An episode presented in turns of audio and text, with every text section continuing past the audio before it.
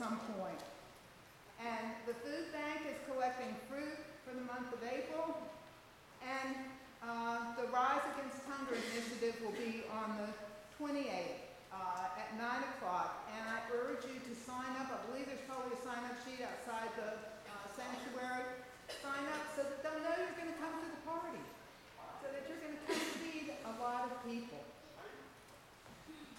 All right. Shall we prepare our and minds for worship?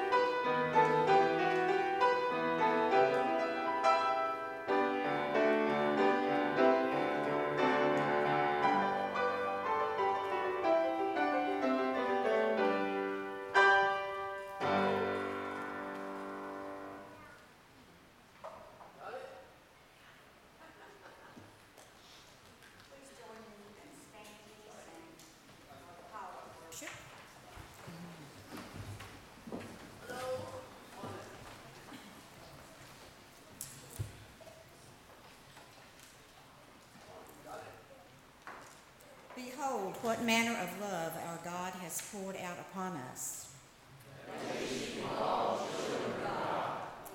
Beloved, we are God's children now. But we know when Christ appears, we shall be like him. And those who have this hope in Christ are purified.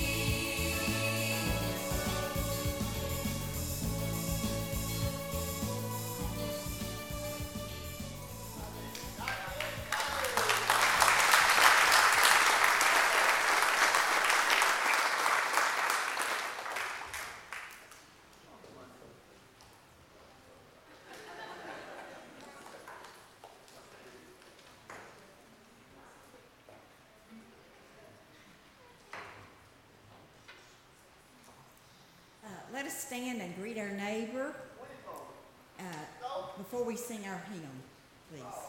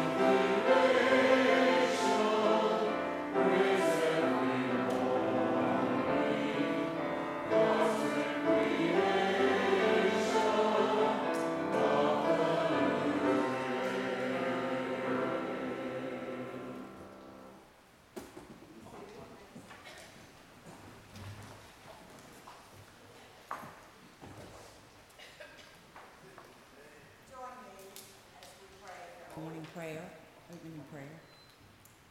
Gracious God, you made known the risen Christ in the taste of the bread he broke, the sound of his voice, the imprint of his wounds, the sight of his face, and the smell of breakfast cooking on the beach.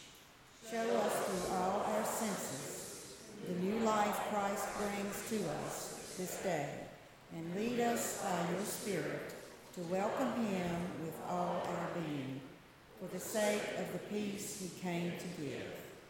Amen.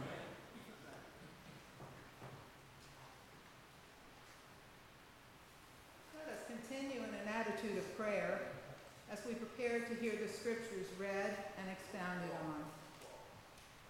Holy and powerful God, as far as our comprehension is as the grand design of your universe, we seek to know you through the poor vehicle of words and the presence of the Holy Spirit.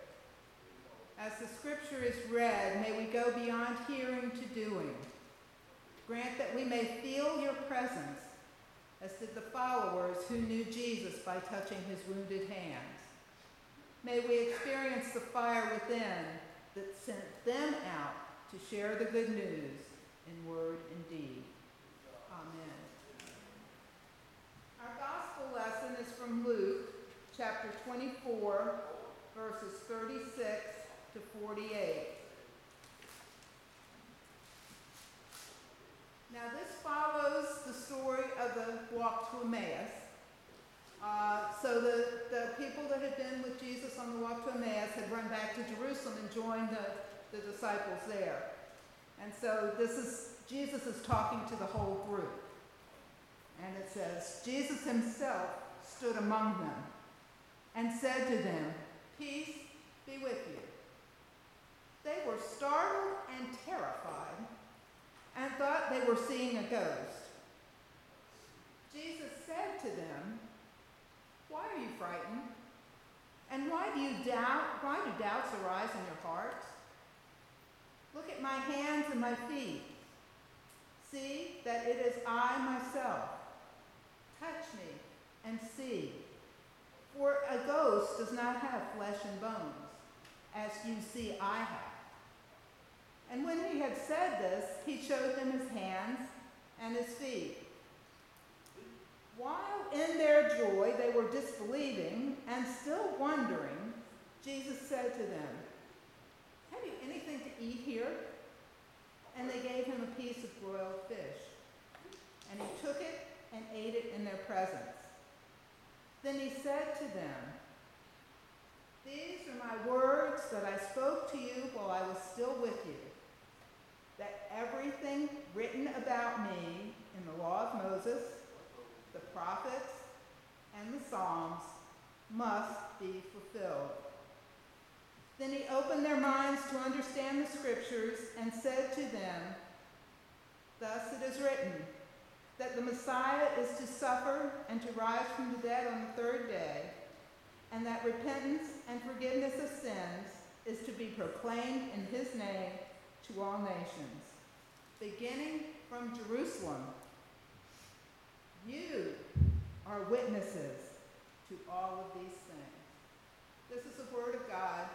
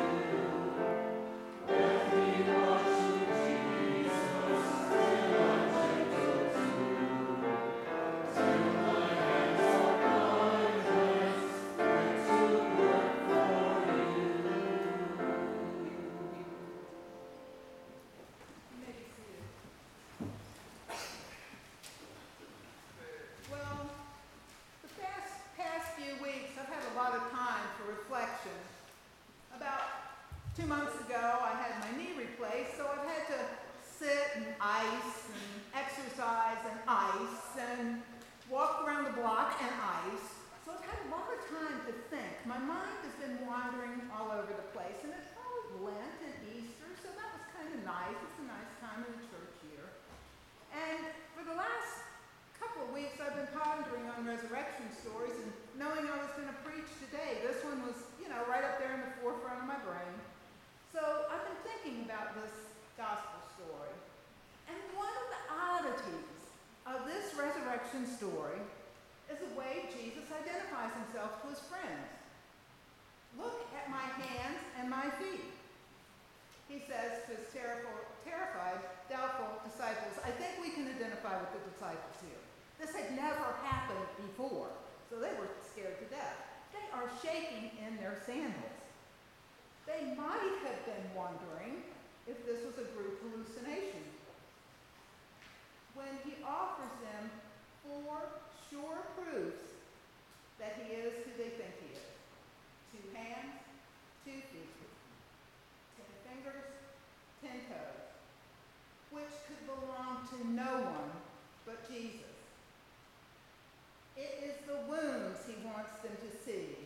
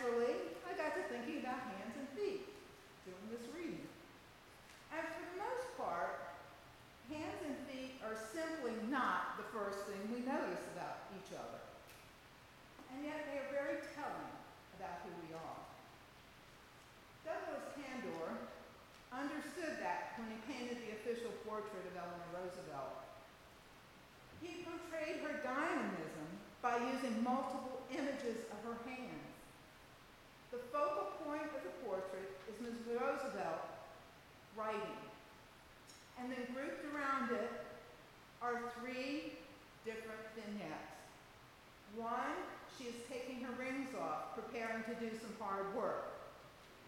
And another pair, she's knitting. I think we always heard stories of her knitting for to send to the soldiers. I don't know whether it was socks or bandages or scarves, I don't know, but she was always knitting. Okay, so they've got her taking off her jewelry and knitting. And the third, she's cleaning her glasses so she might see the world more clearly. Now, you nor I don't know Mrs. Roosevelt, didn't know her personally, now we know something about her. That she was thoughtful when she took off her jewelry. That she wanted to do something to make the world better. That she wanted to see the clear the world clearly. We know something about her by looking at what her hands had done.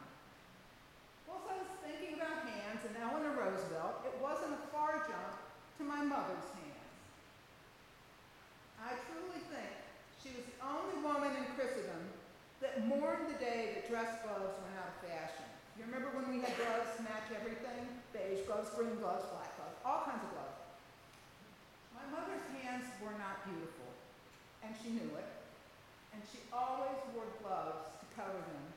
You know that thin drawer that's in some dressers? That was my mother's glove drawer. She had gloves for every occasion and every outfit. Yet I loved her unlovely hands all that they did. They made beautiful clothes.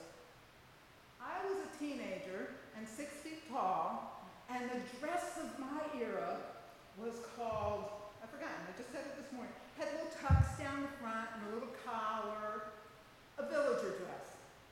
My mother made one that fit a six foot tall girl and didn't look funny.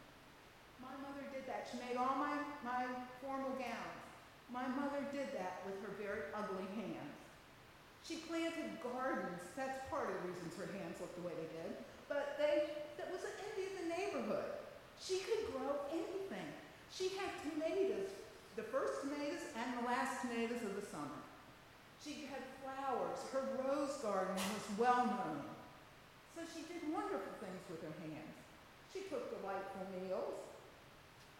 And she wrote on chalkboards to teach fourth grade students the mysteries of science. Now you know a little bit about my mother and what she did. Now, I lived in San Francisco for a time, and I had a bout of the flu out there. And do you know what I wanted most in the world? Was not chicken soup, was not even sherbet. It was my mother's hand on my fevered brow. I was sure, I was positive I could have been healed if she were there, right there. And I know to this day, I can identify my mother by her hands alone. They were unique and they were wonderful. Now, as we get to know each other in the congregation, pastor and congregants, one of the privileges is breaking the Eucharistic bread and putting it. And I got to know so much about my parishioners that way. And I don't know which hands I love the most. The ones that had some wear and tear on them, so that they had an idea of what the cost of this simple bread, this simple meal of bread and juice cost. Or the little children's hands. We put them out there, and they said, taking taking it for granted. This is God's table. I'm God's child. Give me my bread. I love both. I love all of them, all of the variety of hands. And what I do like about hands is they don't lie. They can't. We can usually exercise some control over our face so that when somebody looks at us, they, they see us the way we want them to see us, usually. Usually we can do that. But our hands give us away every time. There are nervous hands, clenched hands, damp hands, soiled hands. They all testify to who we are. Now, I'm going to ask you to close your eyes, but don't go to sleep, okay? Because this is only a paragraph, so you just get to close your eyes for a little bit. And I want you to think of a pair of hands you know well. They can be your parents' hands. When you were a child, or when you were helping them get out of a chair, or get into the car, or go to the grocery store. Your partner's hand. Remember the joy the first time you held hands? Ooh, that was wonderful. Your partner's hands as you go through life. A child's hand who wraps their whole hand around your two fingers and holds on for dear life. So you got this firmly in your mind's eye. What do these hands tell you? What are the marks on them? Is there a student bump where the pencil rests while you're writing? Are they paint spattered from various craft projects? Are they hard and calloused from doing manual labor? Are they soft and smooth from doing less physically demanding tasks? How would Douglas Chandor paint your person's portrait? Would you know that person anywhere by their hands? Think about it. Would you know them anywhere by their hands? You can open your eyes now. Jesus said, Look at my hands and my feet. And when the disciples did, they saw everything he had ever been to. They saw the hands that had broken bread and blessed broiled fish. They saw hands that had reached out to the leper without holding back. They saw hands that pressed pads of mud against a blind man's eyes. And they saw hands that took a dead girl by the hand so she could rise and walk. They saw hands that danced through the air while he was teaching, or wrote in the sand when he made a and gave time for reflection. Hands that drove the money changers out of the temple. Those were all the things that Jesus' hands did. His hands washing the disciples' feet. That's what they saw. And his feet. The ones that had carried him hundreds of miles, taking the good news to all who were starving for it. In the homes of criminals and corrupt bureaucrats, who Jesus treated as if they were long lost kin. Into the graveyard where the Gerasene demoniac lived like a wild dog among the dead, whom Jesus freed from his devils forever. Looking at those feet, they remembered the woman who had washed them with her tears and dried them with her hair. They remembered Mary sitting quietly, protected by Jesus, while Martha wailed at her to get up and work, to do something. These hands and feet were wounded now, all four of them. The hands that had joined Jesus with others, and the feet that had joined him to the earth. They had gaping holes in them, sore, angry bruises that hurt the disciples to look at. But they had to look because they had fled the cross earlier. They didn't know that it happened. Look, Jesus said to them, when the danger was past, you can look at them now. He wanted them to know he had gone through the danger and not around it. So he told them not to look at his face, not into his eyes, but at his hands and feet, which told the truth about what had happened to him, which was the only proof he had that he was who he said he was. Now, some of us wish Jesus had come back all cleaned up and sparkling, but he didn't. He came back with something we could recognize him by his hands and his feet, just like ours. So, you know what his hands and feet said about Jesus. What do our hands and feet say about us? Where have they been? Who have they touched? How have they served? What have they proclaimed? Jesus' parting words as he entrusted the disciples with the care of the world were, You are witnesses to these things we have done. Those words echo across the centuries to us. We are witnesses because we have the scripture. And when the world looks around for the risen Christ, when they want to know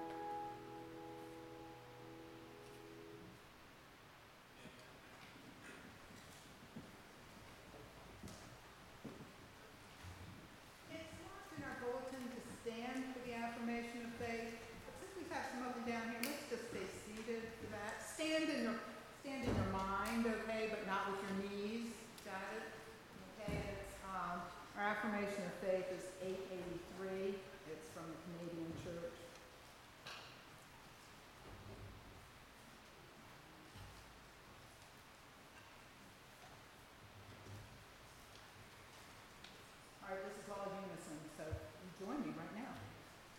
We are not alone.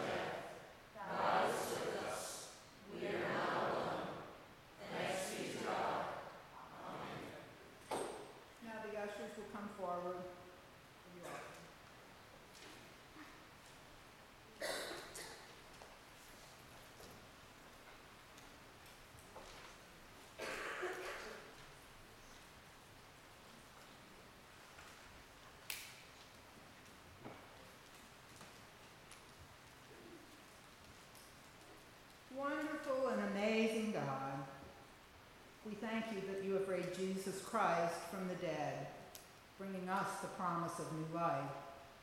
With the dawning of this day, may we awake to new opportunities to love and serve you and witness to Christ, whom you have raised. Use us and use our gifts to your glory. In Jesus' name.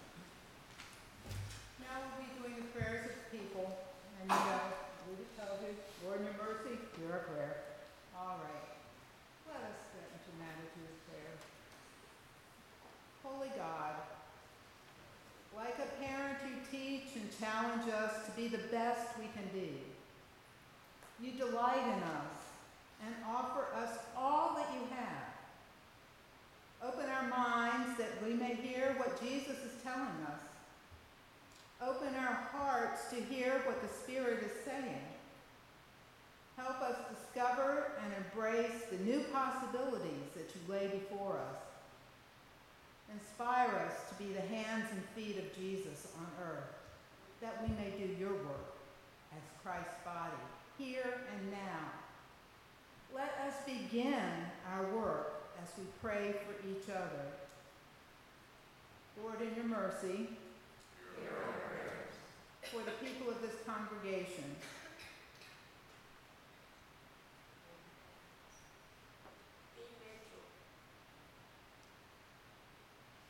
Lord, in your mercy, those who suffer and those in trouble,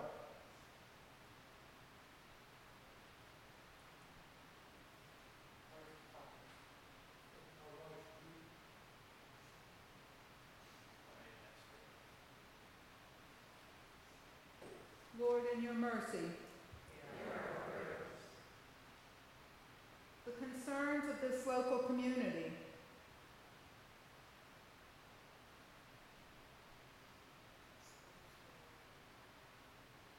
The homeless, the jobless, the hungry. Lord, in your mercy. The world, its peoples, and its leaders.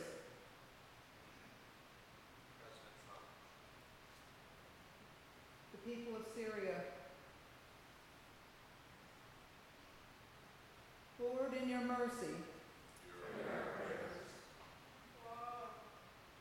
The Church Universal, its leaders, its members, its mission. Bishop Lewis, Janine Howard, Keith Ritchie, and the Commission on the Way Forward. Lord, in your mercy. As we join the communion of saints in praying the, praying the prayer that our Lord taught us, our Father, who art in heaven,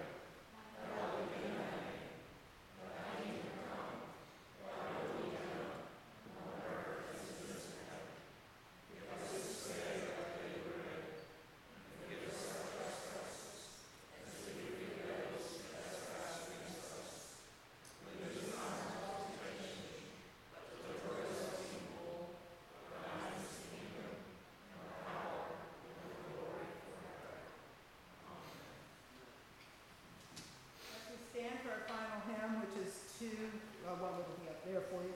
Remember, don't lose your bulletin, it's responsive benediction.